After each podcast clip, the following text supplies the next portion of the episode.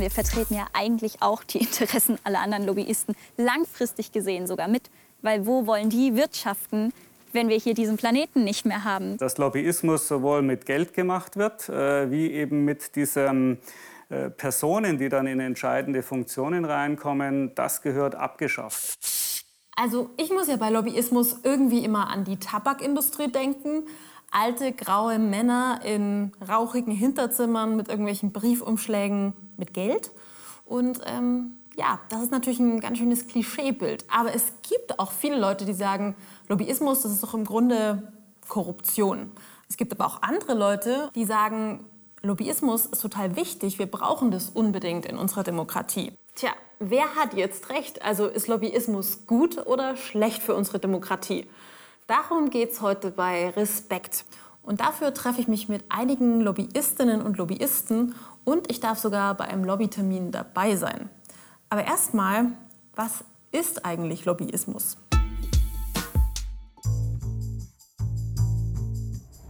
Lobbyismus oder Lobbying ist, wenn Interessenverbände, zum Beispiel aus der Wirtschaft, versuchen, Politik in ihrem Sinne zu beeinflussen. Im Wort Lobbyismus steckt Lobby, englisch für Empfangshalle. Lobby wurde die Vorhalle des englischen Parlamentsgebäudes genannt. Schon im 19. Jahrhundert passten hier Interessenvertreter die gewählten Politiker ab, um diesen ihre Wünsche und ihre Forderungen mitzuteilen. Heute sieht Lobbying anders aus und hat eine wichtige Funktion in der Demokratie. PolitikerInnen treffen täglich Entscheidungen über komplexe Themen. Dafür brauchen sie Informationen und das Hintergrundwissen von ExpertInnen. LobbyistInnen beraten interessengesteuert. Trotzdem vermitteln sie wertvolles Insiderwissen, das für politische Entscheidungen oft wichtig ist. Zum Problem wird Lobbyismus, wenn dieser für die Öffentlichkeit nicht erkennbar ist, keinerlei Kontrolle unterliegt und wenn manche Interessen kaum oder gar nicht gehört werden. So hatte die Tabakindustrie über Jahrzehnte eine stärkere Lobby als die Tabakgeschädigten. In der Verkehrspolitik scheinen die Interessen der Autoindustrie wichtiger zu sein als der Schutz der Umwelt. Und Waffenexporte scheinen mehr zu zählen als Menschenrechte. Lobbyismus beeinflusst die Politik. Deshalb wird er auch als die fünfte Gewalt im Staat bezeichnet, neben Parlament, Regierung, den Gerichten und den Medien. Weil Lobbyismus meist ohne Öffentlichkeit stattfindet, sehen manche Menschen in Lobbyistinnen politische Strippenzieher, die Politikerinnen unerlaubt beeinflussen und sogar bestechen. Klar ist, Lobbyismus braucht klare Regeln und vor allem Transparenz. Denn ohne Interessenvertretung, ohne Lobbyismus funktioniert Demokratie nicht. Helfen könnte ein sogenanntes Lobbyregister. Also ein Register, in das Lobbyistinnen und Lobbyisten und deren Verbände eingetragen werden müssen und dass sie dazu verpflichtet, Auskunft zu geben über ihre Auftraggeber, also darüber, was sie für wen gemacht haben. Jede Bürgerin, jeder Bürger, ich zum Beispiel auch, könnte dann ganz einfach einsehen, was ist an Geldern geflossen, um zum Beispiel Einfluss zu nehmen auf ein bestimmtes Gesetz. Nachdem in Deutschland einige Parteien lange Zeit gegen ein Lobbyregister waren, wird jetzt zum allerersten Mal ernsthaft über die Einführung eines Lobbyregisters diskutiert. Eine Organisation, die sich schon sehr lange mit dem Lobbyregister beschäftigt, ist Lobby Control. Und bei Lobby Control habe ich mit Timo Lange gesprochen, der wiederum Lobbyarbeit für ein Lobbyregister macht. Hallo, Herr Lange. Hallo. Ja, danke, dass Sie sich die Zeit genommen haben. Gerne. Schön, dass es klappt. Dankeschön. Ähm, wie ist denn der, der aktuelle Stand beim Lobbyregister? Also es fing damit an, dass der erste Entwurf der Koalition quasi erstmal durchgesickert ist und dann auf einer äh, Webseite auch so quasi zum Verkauf angeboten wurde. Stand da so hier, wir haben den bisher nicht öffentlichen Entwurf des Gesetzes für ein Lobbyregister. Werden Sie jetzt hier Mitglied für, weiß ich nicht, 25 Euro im Monat, dann können Sie sich das auch runterladen. So dachte, das geht doch ganz in die falsche Richtung. Das hat dann aber dazu geführt, dass wir unter anderem schnell darauf reagieren konnten, eine Stellungnahme abgegeben haben, was sonst gar nicht möglich gewesen wäre. Ja, ob das Lobbyregister wirklich Gesetz wird, weiß man nicht so genau. Ich spreche nachher auf jeden Fall nochmal mit Timo Lange. Und meine eigentliche Frage ist ja heute vor allem auch, ist Lobbyismus jetzt gut oder schlecht? Und um zu verstehen, wie der eigentlich funktioniert, schaue ich mir jetzt ein ganz konkretes Beispiel an, das Mercosur-Abkommen. Das ist ein geplantes Handelsabkommen zwischen der EU auf der einen Seite und den vier südamerikanischen Ländern Brasilien, Argentinien, Uruguay und Paraguay auf der anderen Seite. Darin geht es unter anderem um die Abschaffung von Zöllen auf Exportprodukte wie zum Beispiel Olivenöl, Wein, Rindfleisch, aber auch Autos. Seit mehr als 15 Jahren wird schon verhandelt und es könnte das weltweit größte Freihandelsabkommen werden. Aber noch ist das Mercosur-Abkommen nicht durch. Ich treffe jetzt zwei Lobbygruppen, die im Vorfeld versucht haben, auf dieses Abkommen Einfluss zu nehmen, die also Lobbyismus für ihre Interessen betrieben haben. Und als erstes treffe ich Frau Timguri vom Bayerischen Bauernverband. Welche Probleme hat denn der Bauernverband mit dem Mercosur-Abkommen? Ja, wir machen uns da ganz große Sorgen ähm, aus Sicht der bayerischen Bauernfamilien, aber auch für die Verbraucher hier in Bayern, Deutschland, in der ganzen EU. Ähm, und zwar, weil hier nur um Zölle und Tarife äh, gesprochen wurde und kein Blick darauf geworfen wurde, welche Standards in der Erzeugung vorhanden sind. Mhm. In den Mercosur-Staaten da sind diese Anforderungen wesentlich niedriger bis zum Teil gar nicht vorhanden. Was sind denn so die großen Ziele des Bauernverbandes? Also was wollen Sie erreichen? Wir möchten, dass man jetzt einfach eine Handelspolitik macht, die stimmig ist, die zusammenpasst mit diesen hohen Anforderungen, die wir setzen. Also da hat sich einfach die Welt verändert, die Gesellschaft, die Verbraucher, die wünschen sehr, sehr viel von der Landwirtschaft. Wie behandle ich die Tiere? Was darf ich für Medikamente verabreichen? Ähm, wie gehe ich im Tierschutz äh, um? Und diese Dinge müssen auch in der europäischen Handelspolitik einen Widerhall finden. Wie sieht Ihre Lobbyarbeit beim Mercosur-Abkommen denn aus? Also wie muss ich mir das vorstellen? Was machen Sie da? Also die beginnt damit, dass ich erstmal als Interessenvertretung ähm, eine Position haben muss. Äh, die wird bei uns im Bauernverband, die mache ich nicht hier am Schreibtisch, sondern da haben wir unsere Gremien dafür. Das wird demokratisch erarbeitet. Und mit dieser Position, da gehe ich dann auf die Politik zu. Das mache auch nicht nur ich, sondern im Verband sind da viele Menschen mit befasst, von einem Präsidenten bis hin zu unseren Kreisobmännern. Wir haben ja Strukturen, die bis auf Landkreisebene reichen. Und da führt man dann viele Gespräche mit Spitzenpolitikern, aber auch mit ganz normalen Abgeordneten, ähm, um die Position deutlich zu machen. Und flankierend dazu versucht man natürlich auch das Thema in die Öffentlichkeit zu bringen, weil heute insbesondere natürlich auch äh, in den neuen Medien überall die Themen, die öffentlich gespielt werden, mit denen beschäftigt sich auch die Politik. Ist diese Art von Arbeit, also jetzt wie beim Mercosur-Abkommen, exemplarisch generell für Lobbyarbeit?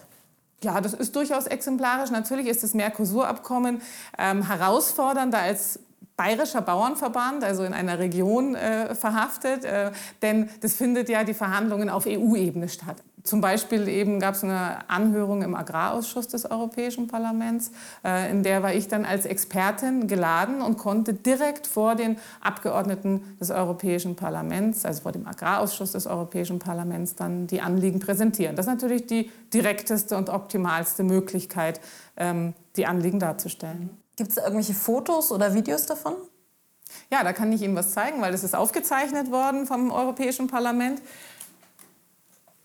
Da sehen Sie es auf der Seite.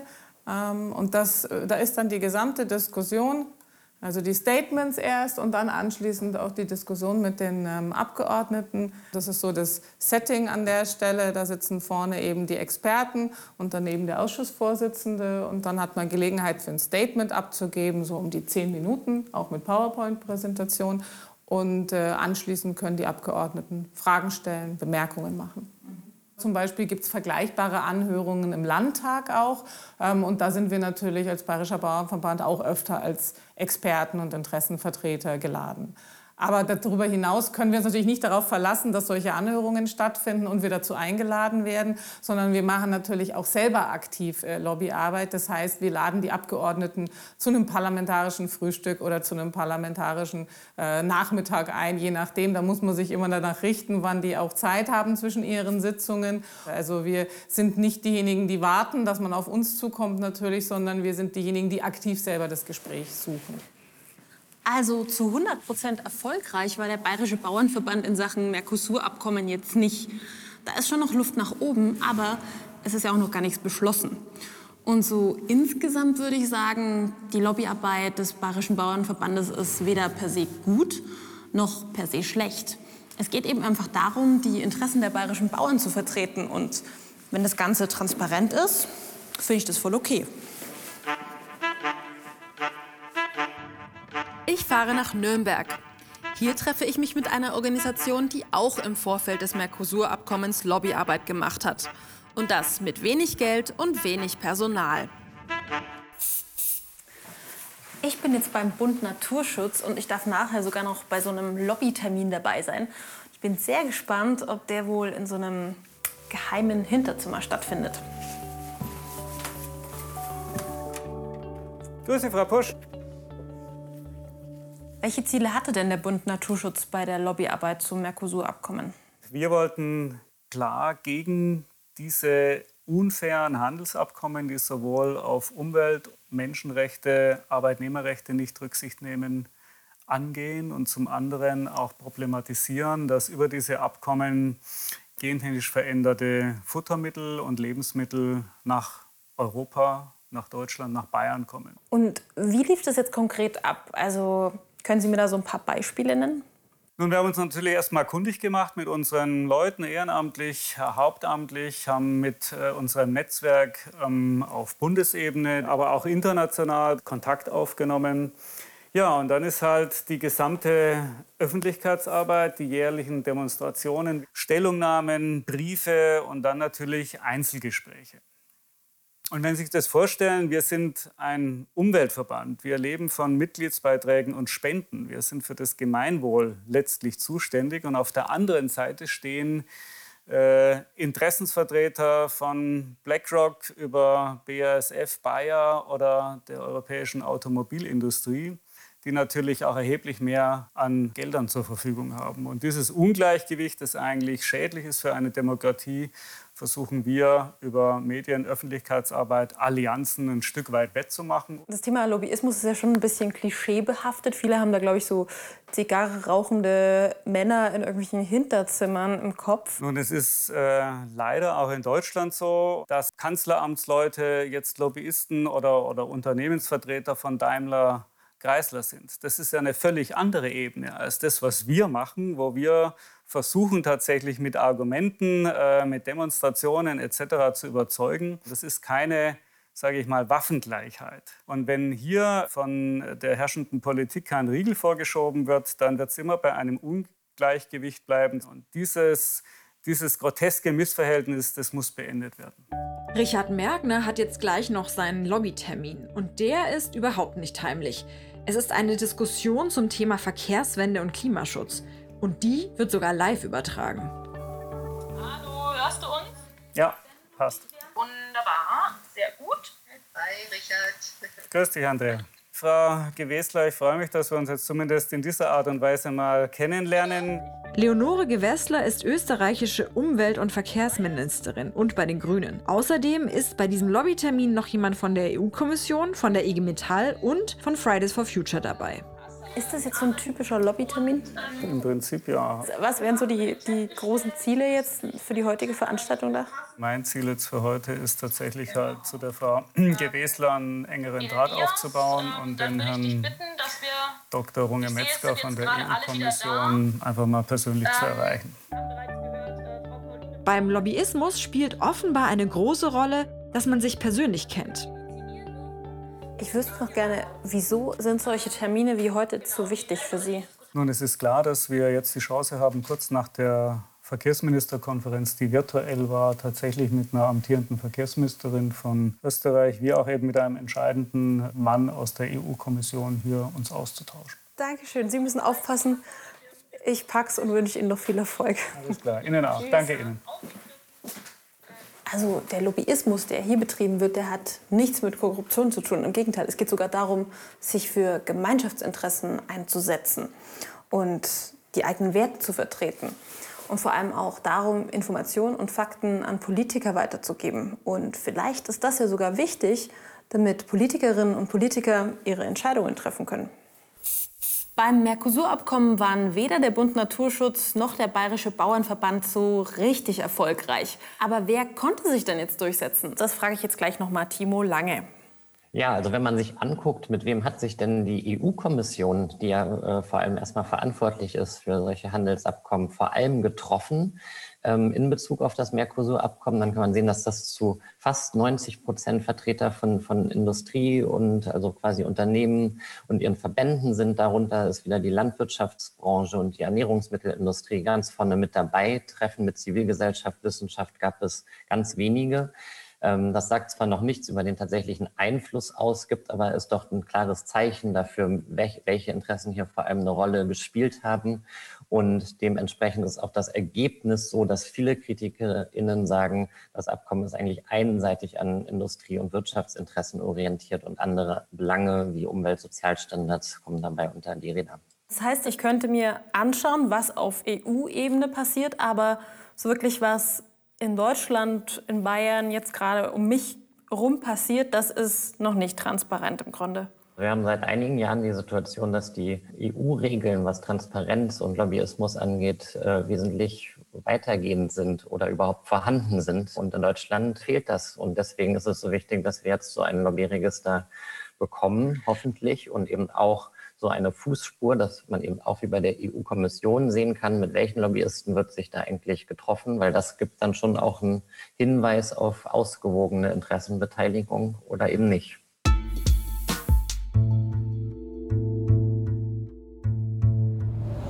Lobbyismus hat einen schlechten Ruf. In einer Umfrage von 2018 sagten 78 Prozent der Befragten in Deutschland, Lobbyisten hätten starken Einfluss auf die Politik der EU. Und genauso viele sehen das negativ. Hauptgrund für das schlechte Image? Mangelnde Transparenz. Lobbyisten, glauben viele, ziehen im Hintergrund die Fäden. Auf EU-Ebene gibt es ein Lobbyregister, in dem etwa 12.000 Organisationen aufgeführt sind.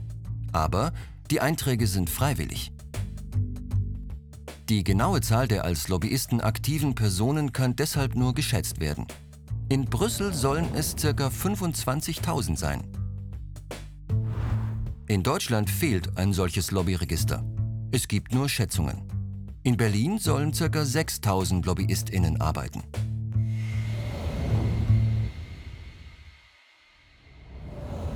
Lobbyarbeit kostet viel Geld. Denn Lobbyismus findet vor Ort statt, zum Beispiel in Brüssel, wenn es um die EU geht. Büros und ausreichend Personal können sich nur finanzstarke Firmen, große Branchenverbände und Interessenvertretungen leisten.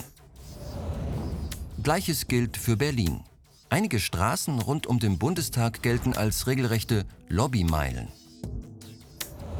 Auch wenn die Adressen einiger großer Lobbyfirmen bekannt sind, wer wann und vor allem wie Einfluss auf politische Entscheidungen nimmt, ist weitgehend unklar. Deshalb fordern Organisationen wie Lobby Control oder Abgeordnetenwatch ein Lobbyregister auch für den Bundestag, ähnlich wie das Register auf EU-Ebene. Dort sollen Informationen gesammelt werden und öffentlich einsehbar sein zu Organisationen, Personen, Geldbudgets und Kontakten zwischen Lobbyistinnen und Politikerinnen. Einige Länder haben bereits ein verpflichtendes Lobbyregister eingeführt. Zum Beispiel die USA, Kanada, Irland und Frankreich.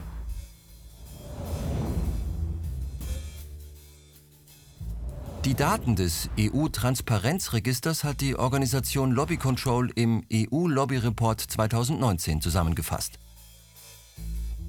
Die meisten LobbyistInnen in Brüssel und das größte Budget hat demnach der European Chemical Industry Council, ein Verband der europäischen Chemieindustrie. Hier arbeiten 49 LobbyistInnen. Jahresbudget 12 Millionen Euro. Gemeinnützige Verbände oder Nichtregierungsorganisationen, NGOs, können da nicht mithalten. Ein Beispiel, das Lobby-Jahresbudget der deutschen Welthungerhilfe beträgt etwa 200.000 Euro. Der Einfluss von Lobbyistinnen hängt sehr davon ab, wie viel Geld die jeweiligen Organisationen in die Lobbyarbeit stecken können. Und da gibt es nach wie vor extreme Ungleichheiten. Abhilfe, zumindest für mehr Transparenz, soll ein Lobbyregister schaffen.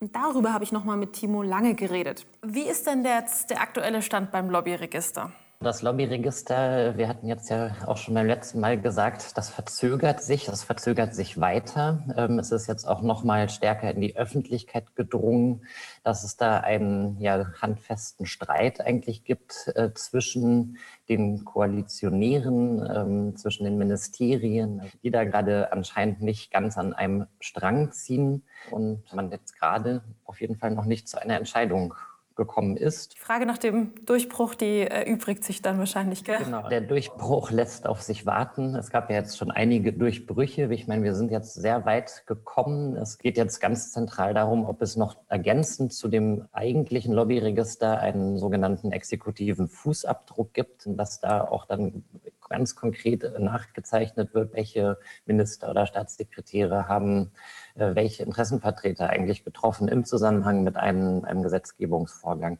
Das würde die Transparenz noch mal ganz deutlich erhöhen. Und jetzt mal ganz allgemein der Lobbyismus in Deutschland. Wie ist denn da so die Situation? Naja, es ist, ist was Alltägliches in der Politik. Die Frage ist eben immer, wie geschieht das und ist das für die Öffentlichkeit nachvollziehbar? Ist das ausgewogen oder äh, drohen da Einzelinteressen sich durchzusetzen, zulasten der Allgemeinheit, ähm, zulasten Schwächerer? Der Klimawandel ist ja einfach eines unserer drängendsten Probleme und trotzdem tut sich die Politik da irgendwie so schwer. Also kann man sagen, dass das Klima, dass die Umwelt nicht so wirklich eine Lobby hat? Klar gibt es die Umweltverbände und auch viele Menschen, die sich zusammentun. Also Stichwort Fridays for Future, denen das ein Riesenanliegen ist, die da auch viel äh, mobilisieren und damit auch bewegen können. Trotzdem gibt es einfach auch eine sehr, sehr starke, gut aufgestellte und vor allem gut finanziell auch ausgestattete Lobby, die einen wirklich radikalen und schnellen Klimaschutz immer wieder versucht aufzuweichen und zu verschieben, also auch auf europäischer Ebene äh, bei der Landwirtschaftsreform, dass da eben äh, Klimaschutz zwar vorkommt, aber bei weitem nicht so, wie das äh, Fridays for Future oder Umweltschutzverbände fordern würden, sondern da hat auch wieder die Industrie oder auch die Bauernverbände entscheidend dazu beigetragen, dass auf der Bremse gestanden wird. Und trotzdem, wir reden heute wieder mehr über den Klimawandel, auch in der Politik. Und das nicht zuletzt wegen Fridays for Future.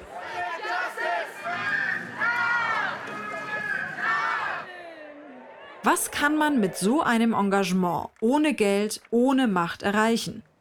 Und ist das, was die machen, eigentlich Lobbyismus? Ich bin wieder in Nürnberg und besuche dort das Klimacamp, das es dort schon seit zwei Monaten mitten in der Stadt gibt. Vielleicht können die mir dort meine Fragen beantworten. Hier im Klimacamp in Nürnberg wollen Aktivistinnen und Aktivisten die Politik vor Ort von ihren Anliegen überzeugen. Und die investieren da zwar nicht besonders viel Geld, aber richtig viel Zeit. Nee, überhaupt nicht. Ich dachte du. Hallo. Hallo. Hi. Bist du die Julia? Ja. Hi. Hi, Sabine. Schön, dass du da bist. Ja, danke schön. Habt ihr vielleicht gleich mal einen Tee für mich? Sehr gerne. Super. Ja, und du bist den ganzen Tag jetzt schon hier? Nee, seit zwölf bin ich hier. Okay. Ja, aber da kühlt man schon ganz schön aus, gell? Das stimmt. Kannst du mich vielleicht mal so ein bisschen rumführen? Hier gibt's Essen. Essen ist immer wichtig. Und hier ist die Bühne. Also das ist eigentlich schon so das, das Herzstück. Was hier passiert sind da dann dann auf der Bühne? ganz viele Diskussionsrunden haben wir da, Konzerte jeden Freitagabend. Vor zwei Wochen Freitag war die Umweltreferentin Britta Waldhelm da. Dann zeige ich dir mal unseren Infostand. Echt auch noch mal wahnsinnig viele. Hier kommen dann die Passanten vorbei und dann sprecht ihr die an und Genau, also es passiert eigentlich schon oft, dass Leute stehen bleiben und wissen wollen, was wir hier so machen oder auch wirklich einige fragen, ja, was können sie denn konkret tun? Und das ist natürlich super toll. Also man kann euch quasi unterstützen, indem man Essen vorbeibringt, indem man sich engagiert, also seine Zeit mitbringt und indem man Geld spendet. Man kann, auch wenn man jetzt selbst gerade weder Zeit hat mitzuhelfen, noch Essen vorbeizubringen. Es soll wirklich ein Ort für alle sein. Und jetzt sehe ich hier gerade schon, steht Wir fordern Ausbaustopp, Frankenschnellweg. Also das sind eure Ziele jetzt hier? Genau, also wir haben ganz viele Ziele, eben auch mit konkreten Maßnahmen, die die Stadt Nürnberg jetzt ergreifen kann. Und da ist uns super wichtig, dass wir jetzt wirklich dieses 365-Euro-Ticket für alle Bürger bekommen, und zwar auch ab jetzt sofort. Dann wollen wir den sofortigen Stopp ähm, vom Ausbau vom Frankenschnellweg. Wir wollen lieber einen Frankenweg. Also wir wollen ja durchaus, dass man sich hier bewegen kann, aber eben nicht mit noch mehr Autos. Machen wir noch einen Mini-Abstecher zu dem langen Zelt, wo wir unser Plenum halten. Hier halten wir dann immer die großen Pläne ab um 17.30 Uhr vom Camp. Okay, dann, genau, hier ist eigentlich so, finde ich, der schönste Ort im Camp, Ja. weil es hell ist und windgeschützt. Jetzt sind wir, glaube ich, weit genug. Ich glaube auch. Jetzt haben wir doch auf jeden Fall zwei Meter, um einen Schluck Kaffee trinken zu können. Würdest du denn sagen, dass euer Aktivismus so eine Art Lobbyismus ist? Weil ich meine, ihr habt hier euer Camp, ihr macht Aktionen, ihr wollt auf euch aufmerksam machen, eure Interessen vertreten, bei der Politik was bewegen. Also ist es so ein bisschen Lobbyismus? Lobbyismus ist ja ziemlich, hat ja so einen Beigeschmack. Da verbindet man ja eigentlich nichts Gutes mit. Aber eigentlich bedeutet der Lobbyismus im Grunde nur Interessensvertretung und dass man eben die Interessen, die man hat, versucht an die Politik zu bringen und auch Politiker zu informieren über die Perspektive, die man selbst hat und die sie vielleicht so gar nicht haben können. Und ich glaube, wenn man es so sieht, sind wir schon eine Art Lobbyisten, aber mit dem ganz wichtigen Unterschied, dass wir ja nicht nur unsere Eigeninteressen vertreten, sondern ja die Interessen der gesamten Menschheit. Also ist es dann so eine Art Klimalobby? Ah, die Klimalobby. Nee, finde ich nicht. Weil das Klima braucht ja gar keine Lobby. Das Klima und eigentlich auch der Planet Erde kommt total gut ohne uns klar. Im Klima ist es total Schnuppe, was wir hier machen. Es wird halt heißer. Nur für uns ist es eine Riesenkatastrophe, was hier passiert, wenn die Erde sich immer mehr erhitzt. Und deshalb, ja, ich würde sagen, wir sind eher eine Lobby für die Menschheit.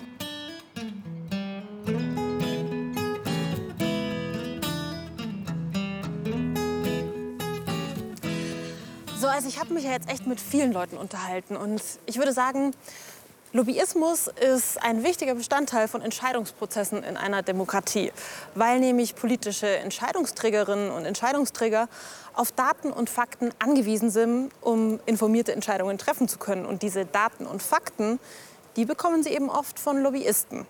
Lobbyismus ist also ein unvermeidbarer Bestandteil unserer Demokratie. Wichtig ist eben nur, dass alles kontrolliert abläuft und transparent. Und vor allem auch, und das gilt eigentlich für die gesamte Gesellschaft, dass Chancengleichheit herrscht. Also dass eben auch die, die nicht so viel Geld haben, sich aber zum Beispiel für Umweltschutz oder für Naturschutz einsetzen, dass auch die gehört werden.